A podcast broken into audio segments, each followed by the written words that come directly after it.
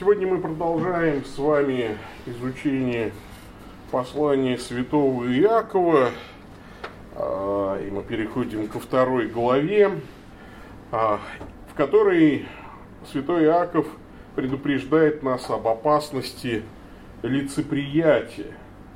Вот э, интересно, что апостол Петр когда-то воскликнул, истину познаю, что Бог не лицеприятен – во всяком народе, поступающий по правде, угоден ему, приятен ему. Да? И вот э, эти слова э, он сказал, когда э, речь шла о благовестии в доме, в доме Корнилия, то есть язычника.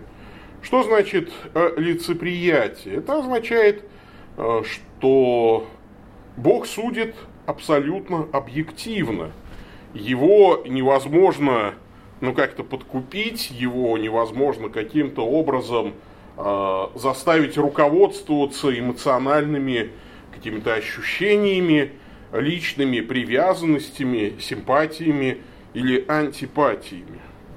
Говорят, что как-то ныне покойному патриарху сербскому Павлу э, пришли люди и с горечью стали спрашивать, почему Бог оставил Сербию, почему попустил мусульманам занять исконные сербские земли. Почему такая несправедливость? Патриарх ответил, дорогие мои, нет в этом никакой несправедливости. Мусульмане не убивают в чреве младенцев, рожают детей сколько Бог пошлет, не бросают своих стариков. И за одно это, за соблюдение заповедей «не убей и чти отца твоего и мать твою», Господь даровал им свое благословение. У Бога нет лицеприятия а за то, что сербы э, разрушают семьи, совершают массово страшный грех детоубийства, Господь отнимает у них землю и отдает иноверцам. Э, патриарх Павел, сербский патриарх Павел, славился своей святостью, и мне кажется, что, конечно, вот э, очень большая доля истины в этих словах есть. Я не рискую, конечно, э, за Бога что-то объяснять, на земле, но, тем не менее, есть какая-то доля истины в этом. Вот Бог нелицеприятен.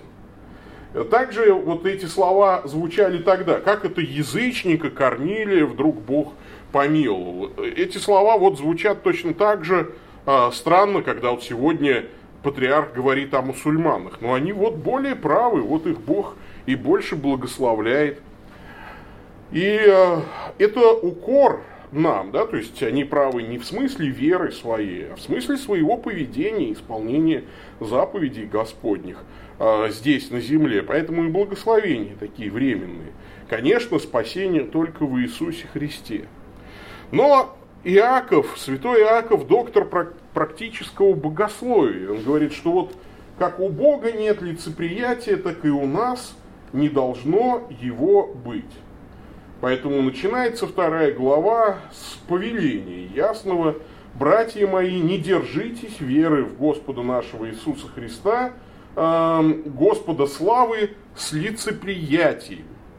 То есть вера во Христа с лицеприятием несовместимы.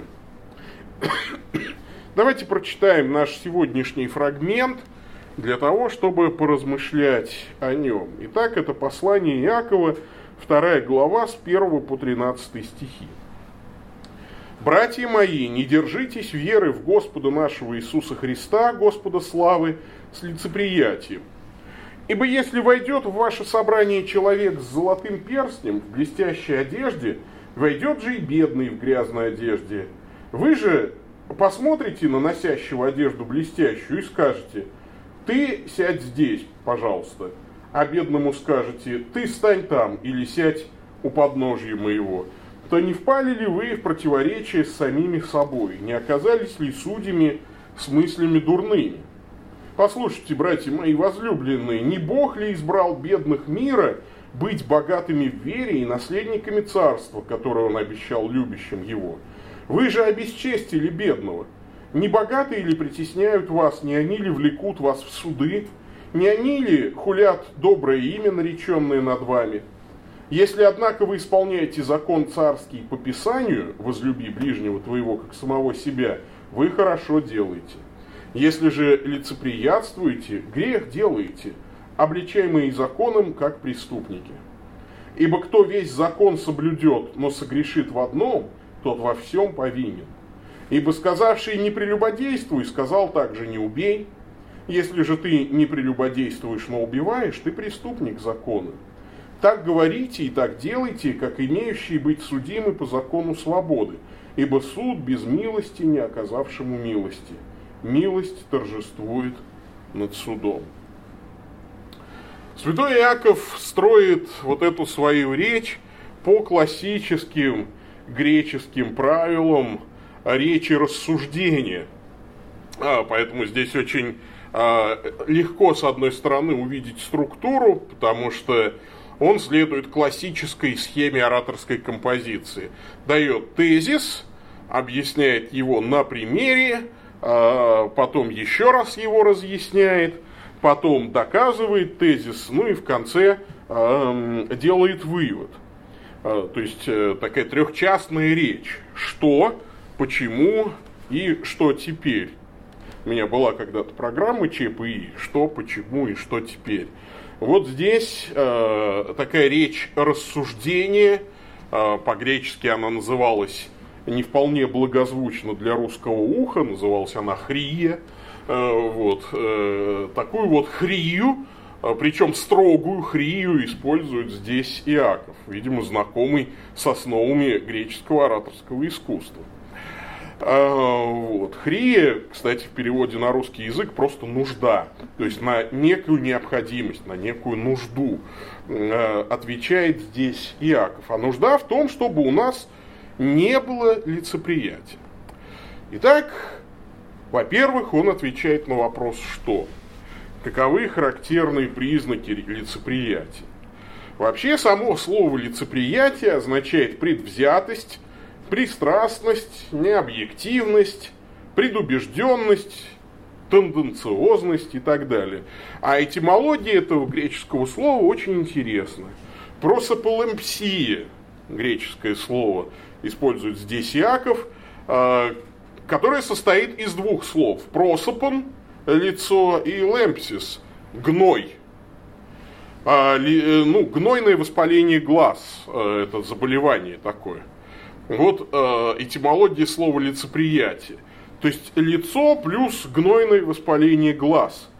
То есть, когда ты смотришь на чужое лицо, как бы сквозь гной своих глаз. То есть у тебя взгляд замыливается, а гной это вот ну, что-то неприятное, греховное. То есть ты сквозь гной смотришь на брата своего, и, соответственно, ты пристрастно его судишь, э, необъективно и предубежденно. И, конечно, Иаков объясняет свой тезис на примере.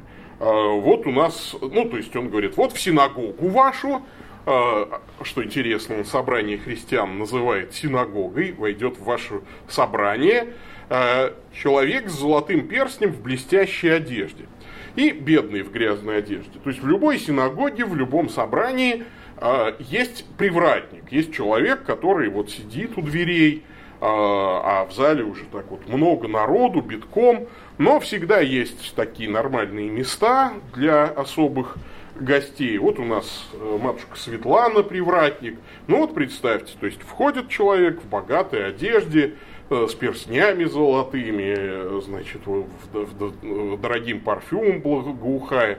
Ну и ему отводят какое-нибудь почетное место, даже не знаю, где у нас почетное место? Э, видимо, нигде. Э, вот. Ну, где-нибудь там, да. То есть это, ну, ставят ему стул не такой вот белый, да, там э, хороший там стул какой-нибудь такой. А, вот. А кто-нибудь там попроще, вот садись у ног моих, у подножия моего. Ну, то есть вот тут на полу вообще посиди вот рядом со мной. Да, то есть такая вот и, ситуация. Ну, для наших дней, может быть, она не вполне как бы а, уж актуальна так, потому что э, у нас и места достаточно много, особенно сегодня, да, лето, а, и так что нам трудно в этом смысле оказать лицеприятие. Но вообще Иаков, конечно, говорит о необъективном суде, когда вы судите человека по внешним признакам, игнорируя его внутренний мир. И дальше он говорит, вы еще и оказались судьями с худыми мыслями. То есть мыслите худо. Э, Причем вот он использует даже слово раздражение. То есть вас, оказывается, некоторые люди раздражают, а некоторые вызывают восхищение, хотя сами по себе они, э, в общем-то, еще ничего не сделали, вы их не знаете, вы судите только по одежде. И существует э, такая история, много кому ее приписывают, что там некий человек зашел однажды в дом, ну, в России делал там 19 век, зашел он в дом, где свадьба богатая гуляла, а он был в такой простой рабочей одежде, а, значит, и его там никто не заметил, не угостил. Тогда он пошел домой, умылся там, причесался, надел дорогую шубу, а, пришел, значит, опять вошел в дом, тут его все заметили, посадили там на место лучше, стали угощать, а он, ну, стал угощение там и вино на шубу выливать и говорить, ешь, дорогая, пей, вот, насыщайся, потому что не меня чествуют, а тебя, ну, то есть чествуют шубу. И действительно, как бы Яков говорит, у вас дурные мысли, то есть вы чествуете одежду. Неужели вы не понимаете, что фактически-то вы чествуете какой-то антураж, не, не человека? Ну и вообще здесь, конечно, еще и лень такая порицается. Э, мы не заботим, вы не, даже не позаботились о том, чтобы у вас просто не было плохих мест.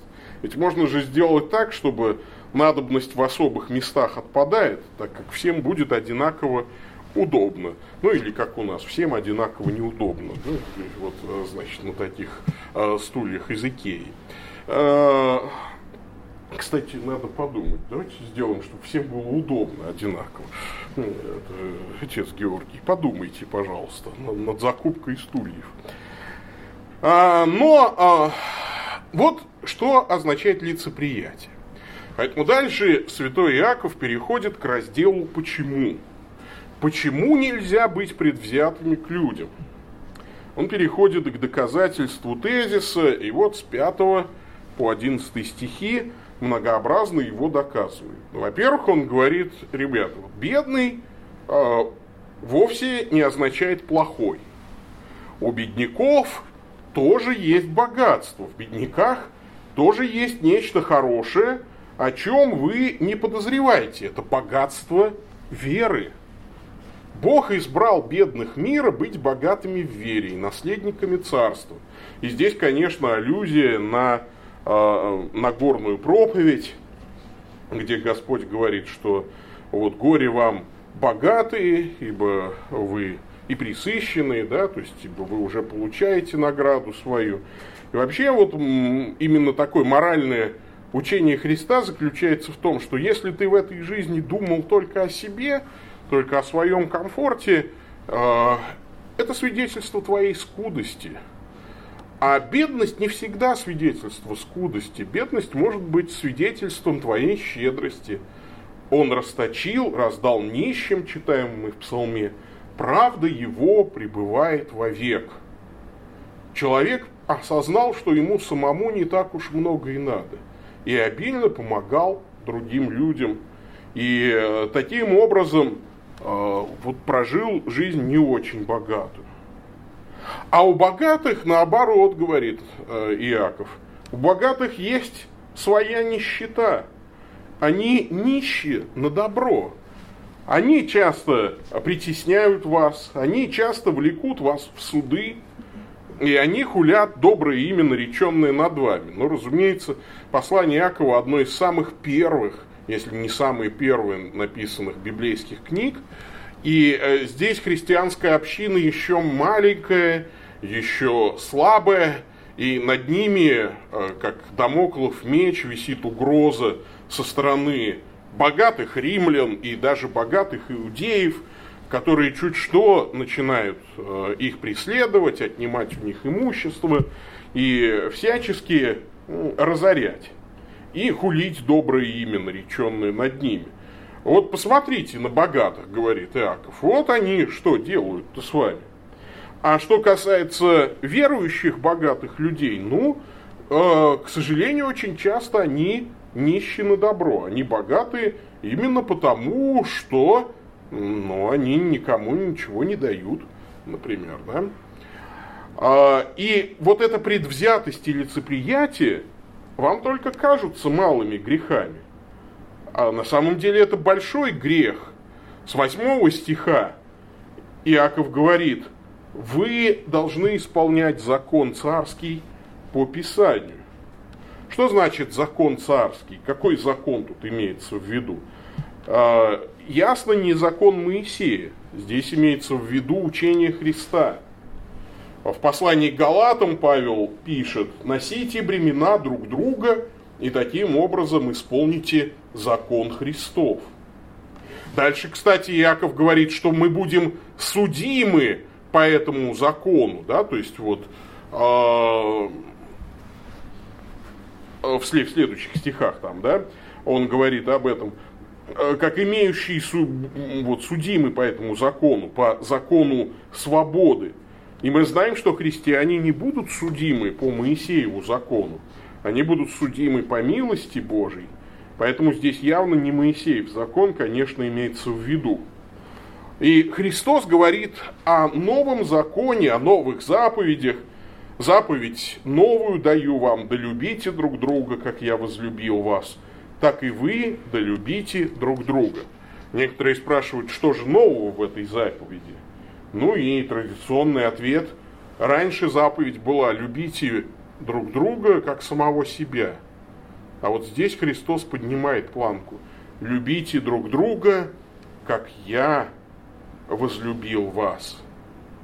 И Иаков говорит, поэтому нарушение одной заповеди нарушает все учение Христа. Кто, знаете ли, весь закон соблюдет, но согрешит в чем-то одном, тот во всем повинен. Ну, простой пример. Вот представьте себе, что сидит злая собака на цепи, и вы проходите мимо, э, значит, и думаете, ну, цепь надежная, да, то есть она собаку ко мне не пустит. Но вдруг замечаете, что у этой цепи прогнило одно звено, и оно вот сейчас просто рассыпется в прах, прогнило, проржавело, ну, в общем, вот оно, оно делает негодным всю цепь. Да, то есть, вот, хотя, казалось бы, ну, это одно звено. Ну, вся цепь теперь не держит уже собаку. И другие звенья бесполезны. Так и в Божьем э, понимании нарушение одной заповеди делает тебя преступником во всем. Причем как в законе Моисеевом, так и в законе Христовом. Поэтому спастись можно только по благодати. Но лицеприятие, говорит Иаков, он же вот не, не зря в этом конце, контексте говорит, лицеприятие перечеркивает суть Христова учения, суть любви. То есть фактически вы нарушаете главный закон – любовь. И надо вам сказать, что любой грех нарушает вот эту главную заповедь – люби Бога и ближнего как самого себя. Любой грех – это грех против любви к Богу и даже против любви к ближнему. Убивает любовь. Грех убивает любовь. Поэтому нельзя быть предвзятым к людям. Некоторые говорят, ну это маленький грешок, ну подумаешь. А, вот. Нет, предвзятость, лицеприятие – это грех против любви. Именно поэтому нельзя быть предвзятым к людям. Ну и третий вопрос интересует святого Иакова. А что же теперь? С 12 по 13 стих он говорит, ну вот что теперь вот делать вы должны. Так говорите и так делайте, как имеющие быть судимы по закону свободы. То есть вы судимы по закону свободы, по милости. Ибо суд без милости, не оказавшему милости, милость торжествует над судом. То есть вы должны любить всех людей, это жизненно необходимо, и вы должны научиться любви и принятию у Бога. Почему? Ну, потому что нас самих Бог так судит. Да? То есть суд без милости, не оказавшему милость.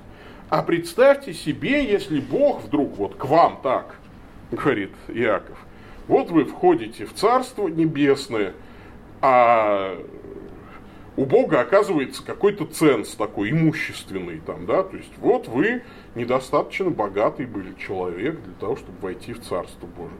А, и тут надо сказать, что неважно, да, если Бог решит имущественный ценз вдруг ввести, то тут никакой олигарх не, не пройдет его, потому что у Бога-то вот всего много, а что там эти жалкие миллиарды долларов э, по сравнению с тем, что есть у Бога. Э, и если Бог начнет говорить, да вы все тут нищеброды, да, помните, он говорит, я вообще все мое, да, то есть я не ем мясо тельцов, не пью кровь козлов, и, то есть и драгоценности мои, и золото все мое. То есть это все моя земля, я, я ее вообще-то сотворил. Вы достаете часть золота и говорите, смотри вот, Господи, какое у меня тут богатство. То есть это вообще все дал вам я. И э, вот э, если у Бога вдруг заведутся какой-нибудь такой фейс-контроль, который, э, значит, там отодвинет апостола Петра от райских врат и скажет, что не проходишь по имущественному цензу, ты нищеброд, ты, извини, дурно пахнешь, грехи у тебя тут. Вот так будет. И на самом деле это будет так. Суд без милости, не оказавшему милости. Ты никого не миловал, к тебе милости нет. Христос об этом говорит очень серьезно. Если вы не будете прощать ближнему своему согрешений, то и Бог не простит вам. Вот Бог не простит.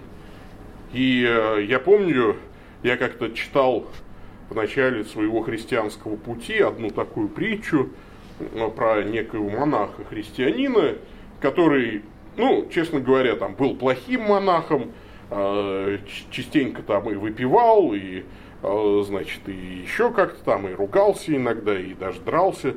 И вот он умирает э, в веселом расположении духа, и братья скорбные приходят к нему и говорят, ну что ж ты, брат, вот так не очень хорошо жил, так вот, значит, а умираешь с легким сердцем.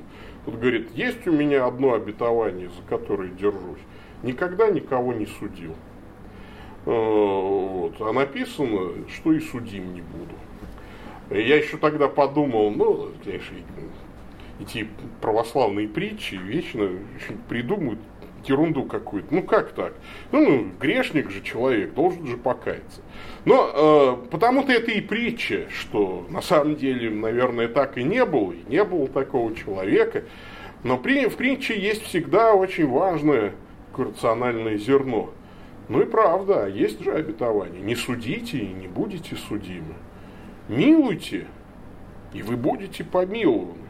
Это не означает, что там любой человек без веры в Христа там, значит, придет на небеса и скажет, ну вот я Христ, на вашего Христа там плевать хотел, но зато всех миловал э, в жизни. Ну, во-первых, такого не бывает, да, потому что э, вот э, самое главное, да, милость в его жизни не совершилась, милость к нему, да, то есть милость, которую он бы познал.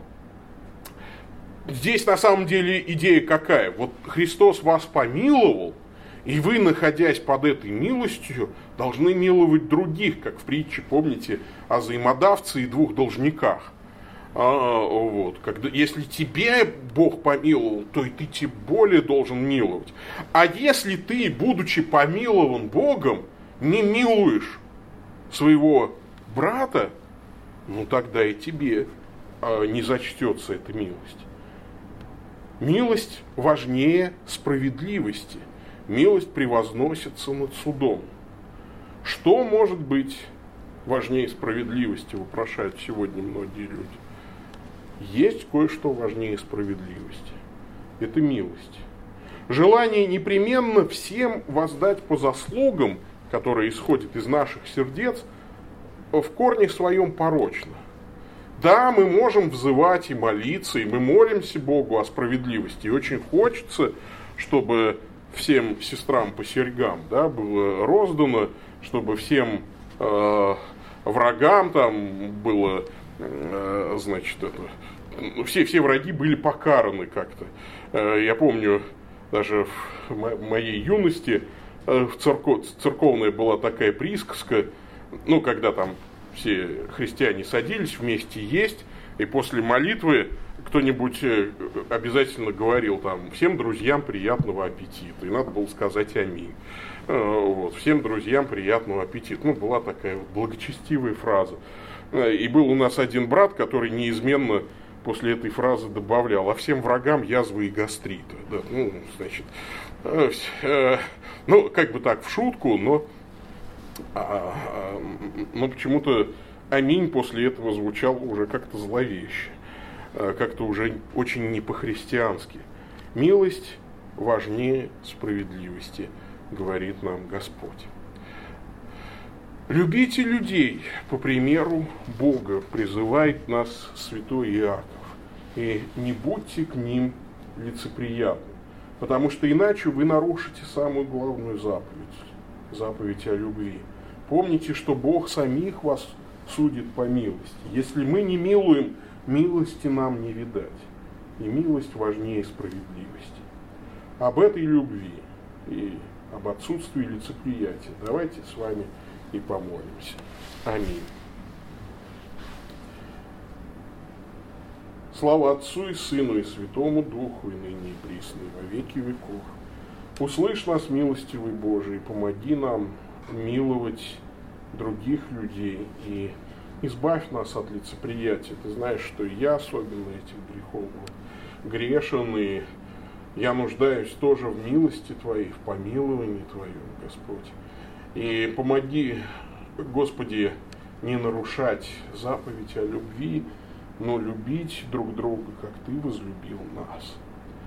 А, помоги нам, Боже, совершить это через Господа нашего Иисуса Христа, Твоего Сына, который с Тобой живет и царствует в единстве Святого Духа, Бог во веки веков.